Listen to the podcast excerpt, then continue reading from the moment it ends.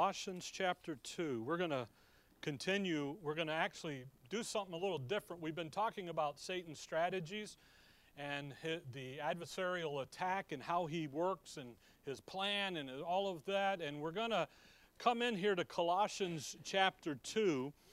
And I want us to, we're going to spend the next however many weeks and years and months and all that good stuff to go through this chapter. Um, because here we actually get to see the adversarial attack in real time as he comes in and attacks a local church here at Colossae and Laodicea. And as we look here, we'll see the adversary attack to those who attend the, that local, the, the local church. So Colossae, us, Laodicea, Ephesus, Philippi, wherever.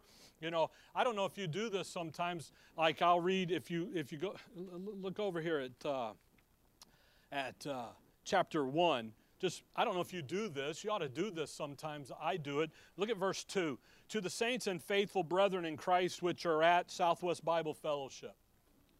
You ought to read it that way sometimes. I know it says Colossae, but who's he writing to? Members of the church, the body of Christ, that's me, throw you in there. Guess what? He's, re- he's writing to you. Here you are, to the saints and, and so forth, and off we go. So, t- chapter 2, I would just want us to take some time here and look at this wonderful passage, wonderful instructions um, about the issue of the adversarial attack and what, what, how what he's doing. If you look there at verse 4, and this I say, lest any man should beguile you. Verse 8, beware lest any man spoil you. Verse 16, let no man therefore judge you. Verse 18, let no man beguile you. And there's literally four main thrust in real time. Um, this stuff is happening to the Colossians, to Paul. It happens to you and I right here, right now. And as we, you know, I've been thinking about how to, how to make this real for us. And here it sits in Colossians chapter 2. If you look there at verse 1 For I would that ye knew what great conflict I have for you and for them at Laodicea, and for as many as have not seen my face in the flesh. Again, Colossae and Laodicea are, are like within 30, 40 miles of each other. So, East Valley, West Valley. That's how close they are. And uh, the, the Philemon is, is uh, a part of this church, Tychicus is a part. Uh, Epaphras is, is, the, is the main pastor, the main teacher. He's actually in both helps in both, and Philemon helps and so forth. And these guys are there. Paul's writing to them, and he says, For I would, for further explanation of what he just said to them in chapter 1. Just catch the end of verse 28, at the end of chapter 1. Verse 27 To whom God would make known what is the riches of the glory of this mystery among the Gentiles, which is Christ in you, the hope of glory, whom we preach, warning every man and teaching every man in all wisdom, that we may present every man perfect in Christ Jesus, whereunto I also labor striving according to his working, which worketh in me mightily. For I would that you know, see, there's a continual thought here coming out of verse 28 about warning every man and teaching every man in all wisdom, that we may present every man how? Perfect. Now, that word perfect stirs up some things here. And again, the issue here is that issue of the preaching of Jesus Christ according to the revelation of the mystery. That's what we're preaching. The, the book of Colossians sits as that third book uh, uh, uh outside of Ephesus. Come over to 2 Timothy chapter 3. I, I just I want to do this uh, and just so you see this issue here when he says warning every man uh, that we um, that we may present every man perfect in Christ Jesus. Look at 2 Timothy 3 and verse 16. And we're just going to do this and get as far as we can get this morning. And then guess what we're going to do? We're going to pick right up where we stopped, okay? So I don't want to rush through Colossians, but I also don't want to drag our feet, okay? Um, somebody asked me, What are we doing for Christmas? Because Christmas is on Sunday this year. I said, What do you mean, what are we doing? We're having church. you know, well, are you? I go, Well, yeah, 9:30 and 11 o'clock. You come when you can come. And they're like, Okay, cool, good. Uh, we might not be there. Uh, okay, that's fine. It's between you and the Lord, and you know He'll get you. No, just, just I'm just kidding. I'm just kidding. You know, I said it with a joke, and they understood that. So look at 2 Timothy 3:16. All Scripture is given by inspiration of God and is what? Profitable. How much of the Scripture is profitable? All of it. Okay. So all of the Scripture is profitable for doctrine, for reproof, for correction, for instruction in righteousness. Why? Why is all the scripture profitable for doctrine, reproof, uh, correction, and instruction in righteousness? That the man of God may be what? Perfect. Notice the punctuation. There's a comma. What is it to be perfect? Truly furnished unto all good works. Truly furnished. You're going to have the ability, the capability, the capacity to go do what? The good works that Paul has ordained to us. Now, just think about where we're at as we introduce the book of Colossians. All scripture is given by inspiration and is profitable for doctrine, right? Doctrine. For reproof, for correction. Now, we understand what doctrine is. By the way, all the scripture is doctrine. I know sometimes people say, well, First Corinthians is reproof, and I don't need that's not doctrine. No, it is doctrine. It just has a reproof ting to it, ting to it. Okay? Galatians is doctrine, folks. If you're mixing law and grace, you gotta you need to have the DiNozzo slap on the back of the head and straighten that out. But it's got corrective to it. When Paul says at the end of Galatians 6, he says, You see how large a letter I've written with my own hand. Well, it's only six chapters. That's not very big. I think he wrote it in all capital letters. You know what happens when you type in all caps? You're yelling. I think he's, he's not happy with the Galatians. So you got doctrine. Now, the first book of Paul by the way, this helps you understand why Paul's epistles are in the order they're in in Scripture. Okay? Romans is not the first book Paul wrote. He probably wrote First Thessalonians first or Galatians. Those two books go back and forth. And you know what? It doesn't matter. What's important is where they're at in the Scripture. So the book of Romans is first.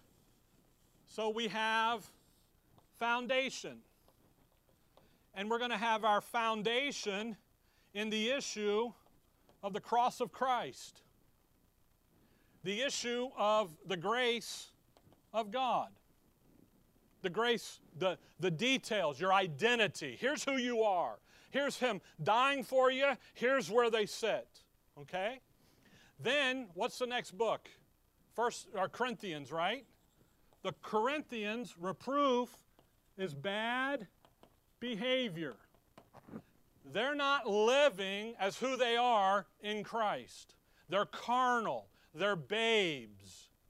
They're weak in the flesh. Paul says, The things that you wrote on me, I'm going to, and I'm rebuking you. And I rebuke you not to one up you, but to shame you because you're not doing what you're supposed to be doing. Then the next book, this is bad doctrine. That's the book of Galatians. I guess I didn't make it long enough. Okay? So, what do we have in the first four books? The foundation. You want the best commentary on the book of Romans? Read Corinthians and Galatians. You don't need any of the other boys out there. Sorry. Go in and read what Paul, because you know what happens? Listen, you learn Romans, you learn this foundational stuff, and then you're trying to apply it to life, and you know what happens? You mess up. They messed up. They messed up. How did they fix it? That's what we want to know. Paul instructs them on their fixing. Then the next book of doctrine. What's after Galatians? Come on. Ephesians.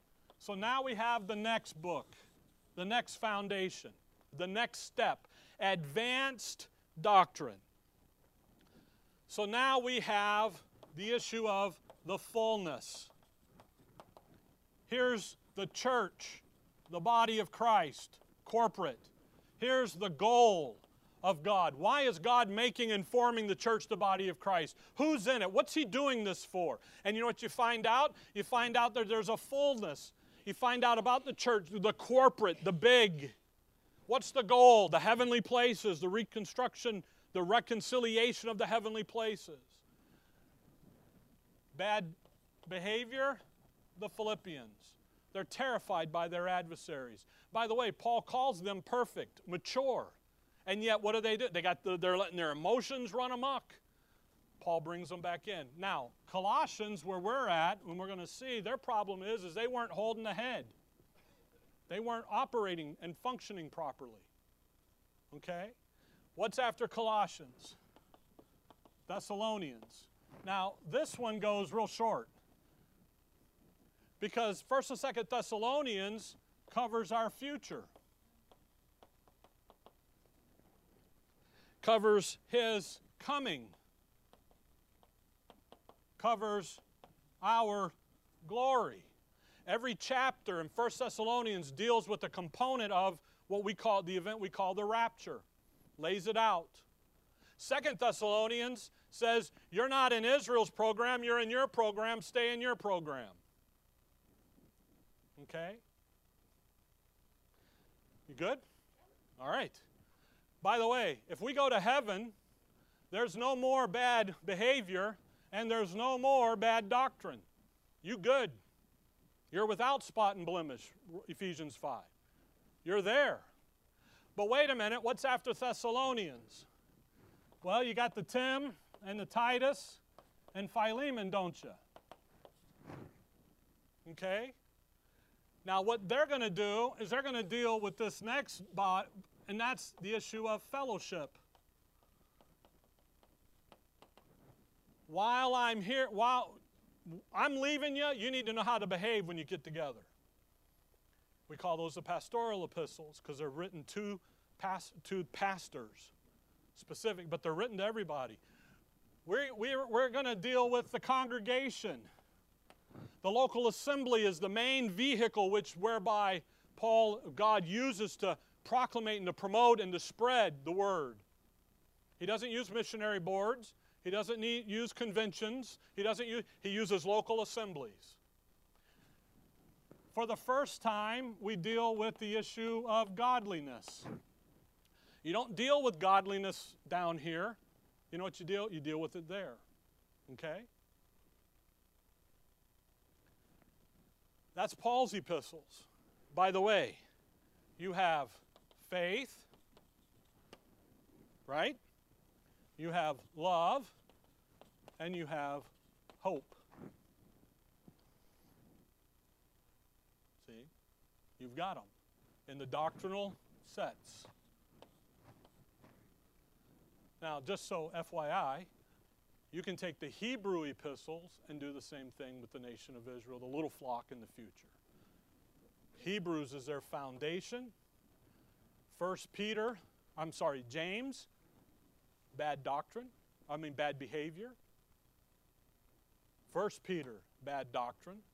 Second Peter, fullness, church, the, local, the little flock, what they're doing. First, second, and third John, Jude, then Revelation, and in Revelation, you are done. It is all over. Okay? You can do that. I do that because where are we at when we come to Colossians? We're in a corrective book. The tone and the tenor is correction. Now, so go back to Colossians 2. On your way, stop at 1 Thessalonians 2. 1 Thessalonians 2. You see, folks, when he says that we're warning every man and we're presenting every man perfect, He's talking about maturity. He's talking about growing up. Grow up into Him. He's not talking about perfect in that you never make a mistake, because we know better. He's talking about, hey, he's talking about 1 Thessalonians 2.13.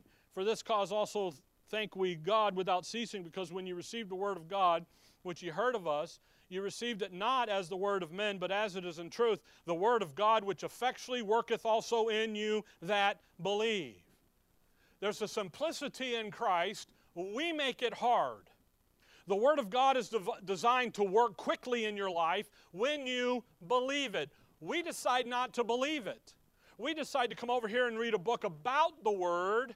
We decide to do this over here and not go into the Word and say it says what it says, means what it says, it's right there, and that's what it says, that's its order, this is what we're doing. We do that. So, what does Paul say? We're warning every man. We're out here preaching to every man because the Word of God works in you it completes, it's what makes you complete. It what adjusts your life. Go back to, come over now over to Colossians 2 now, sorry. It's what comes in and what, when Paul says, I labor for you, for I would that you knew what great conflict I have for you. When he says that, He's talking about, hey, look, guys, you're in the middle of a battle here. You just don't know it yet because the word's designed to work and it's working in you, and yet you guys are off in some bad doctrine, and I'm trying to straighten you out. But in order to straighten out the bad doctrine, you guys need to know how you got there. Because they're not Corinthian, Galatians. This is advanced truth. These guys their, word, their doctrine isn't there, it's here. This is Ephesians' doctrine that they're messing up in. They're not messing off the foundation. They, they got grace life down. They're living, they're doing, they're okay. But what they're missing is the fullness issue, the goal of it all, of what's happening. They're missing that. They're in the, uh, look, look down there at verse uh, 19, 219. And not holding the head from which all the body by joints and bands have nursed, meant, ministered, and knit together, increase with increase of God. You see that? And not holding the head. Come over to Ephesians 4. Ephesians 4. By the way, Ephesians and Colossians are sister chapters, sister books, I'm sorry. Ephesians 4. In Ephesians, you get the doctrine, you get all of it. Colossians picks up a phrase and just nails you out. That's why in chapter 3 of Colossians, when he deals with husbands and wives and children, the family and everything, it's just one verse. Where in Ephesians, it's whole sections of verses. You get the doctrine and now the application. Look at Ephesians 4, look at verse 15. But speak the truth in love may grow up into him in all things, which is the head, even Christ, from whom the whole body fitly joined together and compacted by that which every joint supplieth, according to the effectual working in the measure of every part, maketh increase of the body unto the edifying of itself in love. But yet in Colossians 2, what does he say? 2:19, you're not holding the head. Here's what the head's doing, here's what everything's doing, and you're not doing it. So we got a problem. And how did we get there? Come back to Colossians 2. Colossians 2, verse 1 For I would that ye knew what great conflict, great conflict. Back up in verse chapter 1, verse 29, whereunto I also labored, striving according to his working which worketh in me mightily. The labor, the striving, Paul, he, he gets to he gets this report of some false teaching going on at Colossae, at Colossae, and it causes him great concern. And he's worried about it. And he's, he's got his, he, he's, he's, he's struggling with it. And he's concerned with the fact that they've given sway to some bad doctrine that's crept in. 2 verse 1 for I would that ye knew what great conflict I have. Uh, I just, I can't, ex- can't express it m- enough with you. The great conflict. He's, he's laboring. They've fallen victim to the adversarial attack. They've let some guys influence them to move them away from the church into saying that, well, you're really not, you're really spiritual Israel. You want you know that? Keep looking down, chapter 2. Look down at verse 20. Wherefore, if ye be dead with Christ from the rudiments of the world, why, as though living in the world, ye are subject to what? To ordinances, touch not, taste not, handle not, which are all to the perish with the using after the commandments and doctrines of men. Do you know another famous guy in the Bible that says you guys are doing nothing but following doctrines and commandments of men?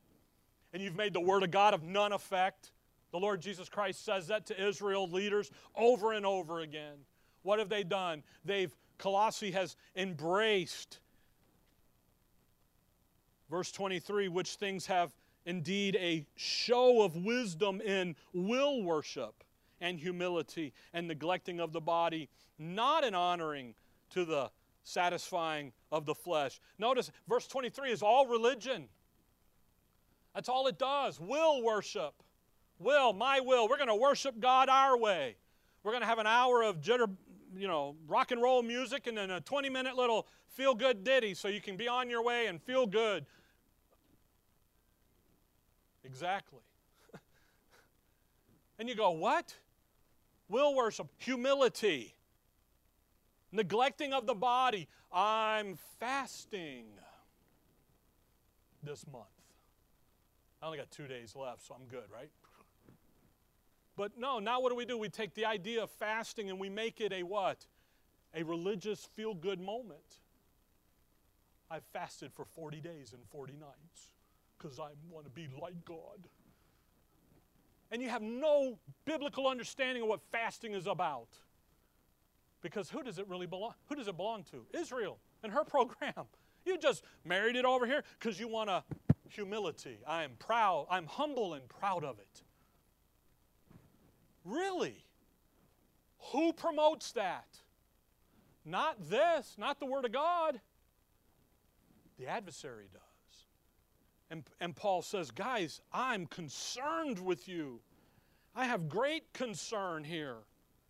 Chapter 2, verse 1 And for as many as have not seen my face in the flesh, I have great concern here. And think about that. Paul understood that there were people, that the church at Colossae, he did not start that church. It started off of his ministry, yes, obviously, he's the apostle. Look at chapter 4, verse 12. Just notice in 2 1, and for as many as have not seen my face in the flesh. There are folks at Colossae that have never seen Paul. Look at chapter 4, verse 12. Epaphras, who is one of you, a servant of Christ, saluteth you always laboring fervently for you in prayers that you may stand perfect and complete in all the will of God. Verse 19. Uh, that verse 19 doesn't exist, does it? How about verse uh, 17? And say to Ar- Archippus, Take heed to the ministry which thou hast received in the Lord, that thou fulfill it. Archippus is Philemon's son, Philemon 1 and 2. See, these guys, Epaphras has seen Paul. But there are folks at Colossae and Laodicea that have never seen Paul. And he says, I have great concern. If you come over to Acts 19, just so you get the, the context here. Acts 19. Acts 19 and verse 10. Acts 19, you have Paul. He's at Ephesus, he's in the synagogue there verse 10 and these and this continued by the space of two years so that all they which dwell in asia heard the word of the lord jesus both jews and greeks he's in ephesus and what's happened over those two years colossae is right up the road from ephesus a few hours He's in Ephesus working and ministering and laboring, and some folks from Colossae have come down, gotten saved, got the word, got edified, went back to Colossae and started a church. Said, hey, we're going to, and Laodicea, by the way, Laodicea is Old Town. Laodicea is the old Colossae. Colossae is the suburbs, the new town, you know. East Valley, the old city, been here forever. West Valley, new city, just getting going. That's the idea, okay? Now, nothing against West Side, but I prefer the East Side. Thank you very much. Okay, but it, it's not that. It's this is what's happening. Where did it come? It came out of his ministry at Ephesus, in Asia Minor, in Turkey. There. Yet they don't see him, and there's some evidently back in Colossians 2 that he doesn't know, and they don't know him personally. But you know what they do have? They have the Word of God. They have Him. And they have His Word. And He says, Guys, I have a great concern for you because there's a conflict brewing, and you guys are getting sucked into it. Again, they're on this level. They're not down here. This is not about their identity.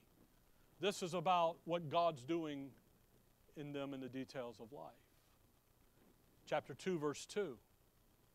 That their hearts, what, notice this, verse 1 For I would that ye knew what great conflict I have for you and for them at Laodicea, and for as many as have not seen my face in the flesh, that, now what, that, the intent, the reason, the reason for my conflict, the reason for my concern, the reason for my warning every man and teaching every man, the reason that I'm labor and strive, the, that their hearts might be comforted, being knit together in love and into all riches of the full assurance of understanding to the acknowledgement of the mystery of God and of the Father and of Christ, in whom are hid all the treasures of the wisdom and knowledge. Notice where Paul went. He says, Man, I got a great conflict because they need to stand right there in the truth, and they're not. Hearts, that their hearts, heart, with the, man, with the heart, man believes under the heart, that thinking mechanism of the soul may be comforted. What does Romans 15, verse 4 say? Actually, John 14, Who's the com- who is the comforter? You remember? John 14, 16. Who's the comforter? Holy Ghost. By the way, he's another comforter. The first comforter was the Lord Jesus Christ. Another comforter is going to come the Holy Spirit. Romans 15. That's John 14 there. Romans 15. Got to pay attention to the little words. Romans 15, verse 4. Notice this. For whatsoever things were written aforetime were written for our learning, that we through patience and comfort of the what? Scriptures might have hope. Now, notice what he says there. He doesn't say whatsoever things were written aforetime were written for our obedience, for our learning, for or instru- I'm, I'm sorry, for our instruction. He says what? Our learning. We can go back into the Old Testament, and what can we do? We can see God dealing with Israel, and we can get comfort with them with that over here because He works it out. But who wrote the Scriptures? The Holy Spirit does. So we have the Holy Script, the Spirit, the Spirit, the blah, blah, I get them. The Scriptures come from the, the, the Holy Spirit as He moved in the man. We can't see him, we can't touch him, yet what can we he wrote a book that can come that we can come to come back to Colossians 2 and what can we have? We can have comfort. And he says, guys, I you I you I that your hearts might be comforted. The inner man. Come over to chapter 4 of Colossians, just real quick, this thing about comfort. 4 8 he says, Whom I have sent unto you for the same purpose, that he might know your estate and comfort your hearts. Who is the he there? It's verse 7. All my state shall Tychicus declare unto you, who is a beloved brother and a faithful minister and a fellow servant in the Lord, whom I have sent unto you for the same purpose that he might know your, your estate and comfort your hearts. You see, folks, we get comfort from the scriptures, but we also get comfort from other believers, other saints, when they come and they reaffirm the doctrine and they build us up. They help. Paul in Second Corinthians, he says, fighting without Fears within. I'm in a mess. We, today's terminology, he was depressed. He was in a manic depression. And you know what? When Titus showed up, comforting, and he got out of it. What's Paul say? That your hearts might be comforted, being knit together, being joined together, an adjoinment that can't be undone. In love. Wow. Chapter 1, verse 8 of Colossians who also declared unto us your love in the Spirit. The folks at Colossae, they loved what the Spirit loved. And what does the Spirit love? The Word of God. That's what He loves and those that are in it and believe it and trust in it. They came to a point where they understood the word, rightly divided. They were renewed in their mind. They valued and esteemed the things that God did. Chapter 3 of, uh, of Colossians, verse 14. And above all these things, put on charity, which is the bond of perfectness. They were there. They had a hold on it. They were understanding it. They were mature. They were valuing and esteeming the things that the Godhead did and yet, what happened? The adversary showed up in chapter 2, verse 4, and went to work on them. Now go back up to verse 2 so we can keep the verses. Being knit together in love unto all riches of the full assurance. By the way, unto all riches, the wealth of grace 2 2. Colossians 2 2, I'm sorry. The wealth of grace. You go take Ephesians 1.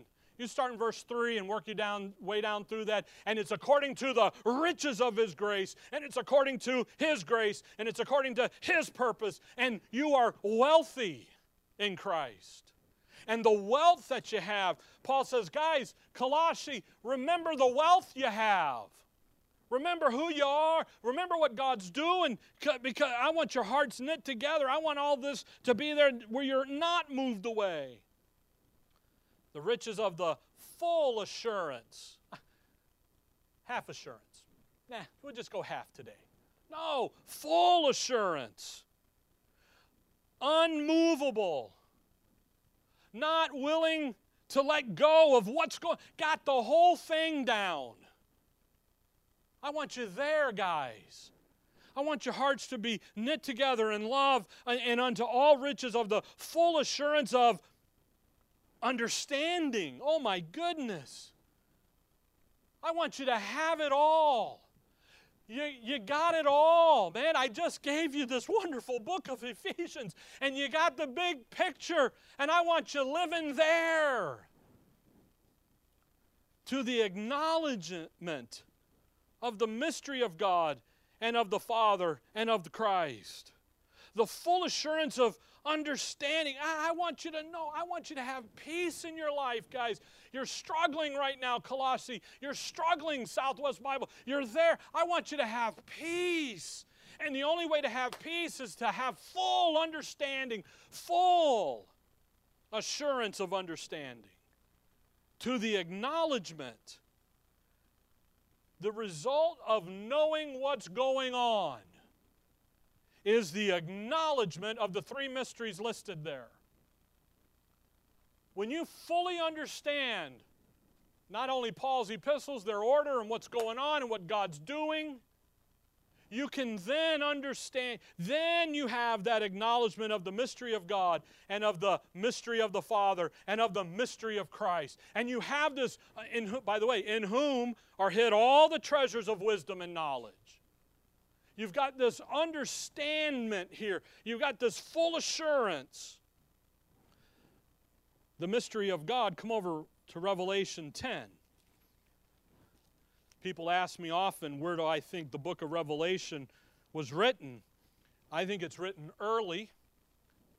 In the, I, I think it's written during the Lord's ministry by the Apostle John as he's pulled over. I think Paul has it on the, on the desk with him. That's why he would make such a reference to the mystery of God. Revelation 10. Look, if you will, at verse 7. And in the days of the voice of the seventh angel, when he shall begin to sound, the mystery of God should be finished. And he hath as he hath declared to his servants, who? The prophets. The mystery of God has to do with the fulfilling of the prophetic program. There's the mystery of God. Boom. Man, when you get down that you're not a part of that prophetic program, that's Israel, that's something else, and you're a part of what God's doing today, the mystery of Christ, you know what happens? You don't want to get pu- pulled over into that mess. You say, No, I thank you very much. I'll stay right over here in the grace life. but you can't get there unless you have a what? Full assurance. The mystery of the Father. Come to Ephesians 1. Ephesians 1. This one ought to just shout for hallelujah, run the aisles, and pass the offering plate two or three more times. You know, but what's the mystery of the Father? Ephesians 1, verse 9. Having made known unto us the mystery of His will. Who's the His? Chapter, verse 3. The Father according to his good pleasure, which he hath purposed in himself, that in the dispensation of the fullness of times he might gather together in one all things in Christ, both which are in heaven and which are on earth, even in him. The mystery of the Father has to do with his glory plan in his Son, where he takes the creation and he puts it back under the rulership and the headship of his Son using the church, the body of Christ in the heavens, using the nation of Israel in the earth. Man, when you get a grasp of that, the last thing you want to do is keep a Sabbath day. The last thing you want to do is be water baptized. That's the last thing you want. Why? Because that belongs to them. And I'm over here seated in heavenly places. And that's where I want to be. Ephesians 3. Here's the mystery of Christ. Woo. I told you, folks, this stuff gets excited when you come to the full assurance of and the acknowledgement of.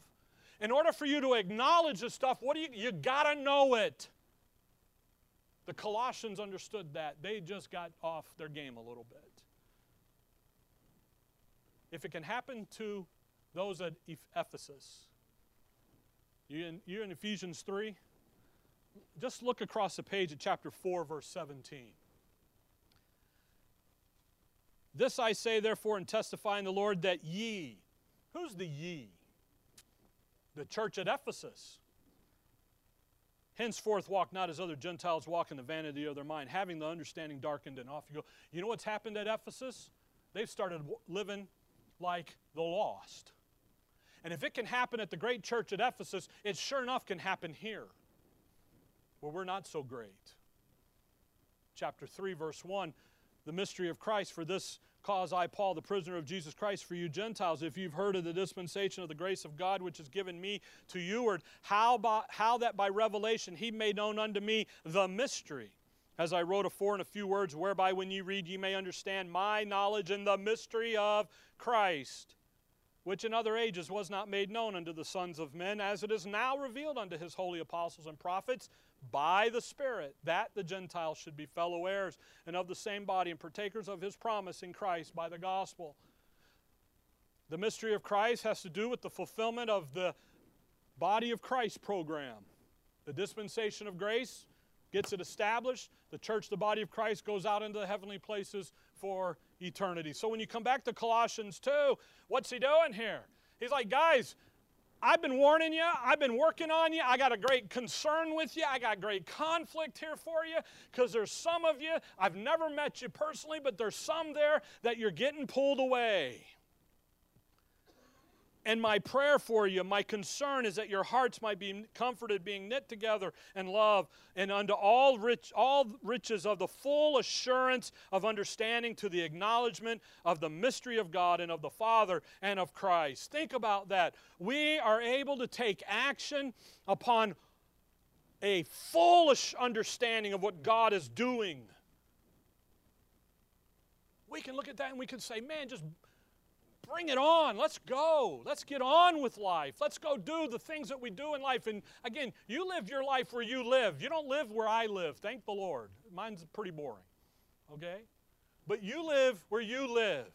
And in that moment, you can take who you are in Christ and what you've learned and you can put it into shoe leather. And he says, Man, when you do that, you've got the acknowledgement of an understanding. And you have victory. And we're able to live where we're supposed to be lived. We're able to be unmovable because we know what's going on. So he says, In whom are hid all the treasures of wisdom and knowledge. In whom? So who's the whom? All three is the whom. I know people say, oh, it's in Christ. Well, yeah, no kidding, duh. But it's also in God and in the Father. It's what? It's in, in whom are hid all the what? The treasures. Hid.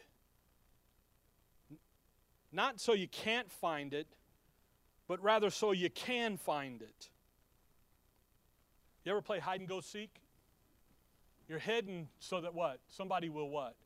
Find you. You want to be found. We did always as a kid. You want to be found so you could, especially but get found by the girls and you can chase them, you know. But you get found out. You know, Marco Polo. Marco. You know why? You want to get found. You want to get, you know, the excitement in getting caught. Hid not not in that you can't find it, but that what you can you can find all the treasure. Think about that. There's treasure in it riches, wealth, provision, safety, security. It's all there, but it's in where? Wisdom and knowledge. So come back with me just real quick to Proverbs chapter 2. Just think about it. Proverbs, eh, it's a, it's a heart book. It sits in the heart literature for the nation of Israel, for the little flock. Job, Psalms, Proverbs, Ecclesiastes, Song of Solomon are all are the, our, our heart. Genesis through uh, Esther is the history of Israel. Okay? Job, Psalms, Proverbs, Ecclesiastes, Song of Solomon, they are the heart of the little flock. Here's how the little flock thinks and beats. And then you start with Jeremiah to Malachi, and what do you got? You got the prophets speak. You got those, so you got the history, the heart, and the hope. See that? History, heart, and hope. You can do this all day long. Proverbs 2, verse number 2 so that thou incline thy ear unto wisdom and apply thine heart to understanding. Yea, if thou criest after knowledge, see the three. By the way, the big three wisdom, understanding, and knowledge. There's your gold, silver, and precious stones, by the way. That's what they are. And lift up thy voice for understanding, if thou seekest her as silver, and searcheth for her as for hid treasures. Then shalt thou understand the fear of the Lord, and find the knowledge of God. For the Lord giveth wisdom, out of his mouth cometh knowledge and understanding. Where are we going to find it? We're going to find it in the Word of God. We're going to find it coming to us from the Godhead. But what do we have to do? Well, he says search. We would say what? Study. 2 Timothy 2.15. That's what we would say. Study. Come over to chapter 23. Proverbs 23, 23 said, hey, you know. Proverbs, you, know, you never heard Peyton Manning say Proverbs, Proverbs, Proverbs. It was always Omaha, Omaha, you know. Anyway, Proverbs 23. You can tell I watched a little too much football yesterday. Verse 23. Look at this 23 23. Buy the truth and what? Sell it not. Are you looking for truth? You need to be looking for the truth. And you need to pay the tr- for the truth. You need to count the cost of what it is to pay the truth. Some of you have been looking for truth. You found us. I'm glad you found us. But there's a cost for finding us. There's a cost for understanding the word rightly divided. Buy the truth and sell it not. Also, wisdom and instruction and understanding.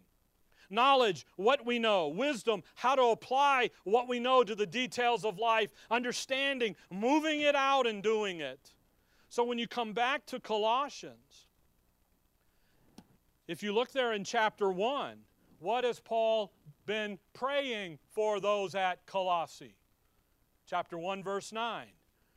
For this cause also, since sorry, for this cause we also, since the day we heard it, do not cease to pray for you and to desire that ye might be filled with the knowledge of his will in all wisdom and spiritual understanding that ye might walk worthy of the Lord unto all pleasing, being fruitful in every good work, and increasing in the knowledge of God. Strengthened with all might according to his glorious power, unto all patience and long suffering with joyfulness, giving thanks unto the Father, which hath made us meet to be partakers in the inheritance of the saints in light, who hath delivered us from the power of darkness. And that's what's coming starting in verse 4 and hath translated us into the kingdom of his dear Son, in whom we have redemption through his blood, even the forgiveness of sins. Who is the image of the invisible God and the firstborn of every creature? For by him were all things. And you just keep reading, and if you stay where you're supposed to stay, 2 4 doesn't happen. 2 4.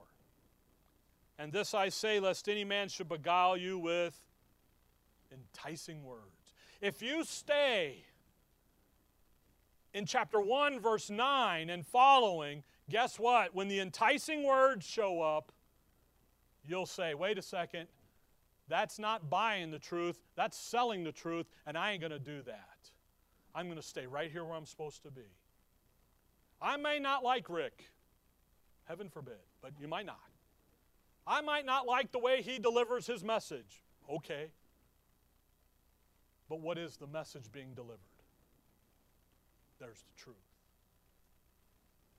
And what's going to happen here is that the treasures hid in Christ, the treasures hid in God the Father, the treasures hid in the Godhead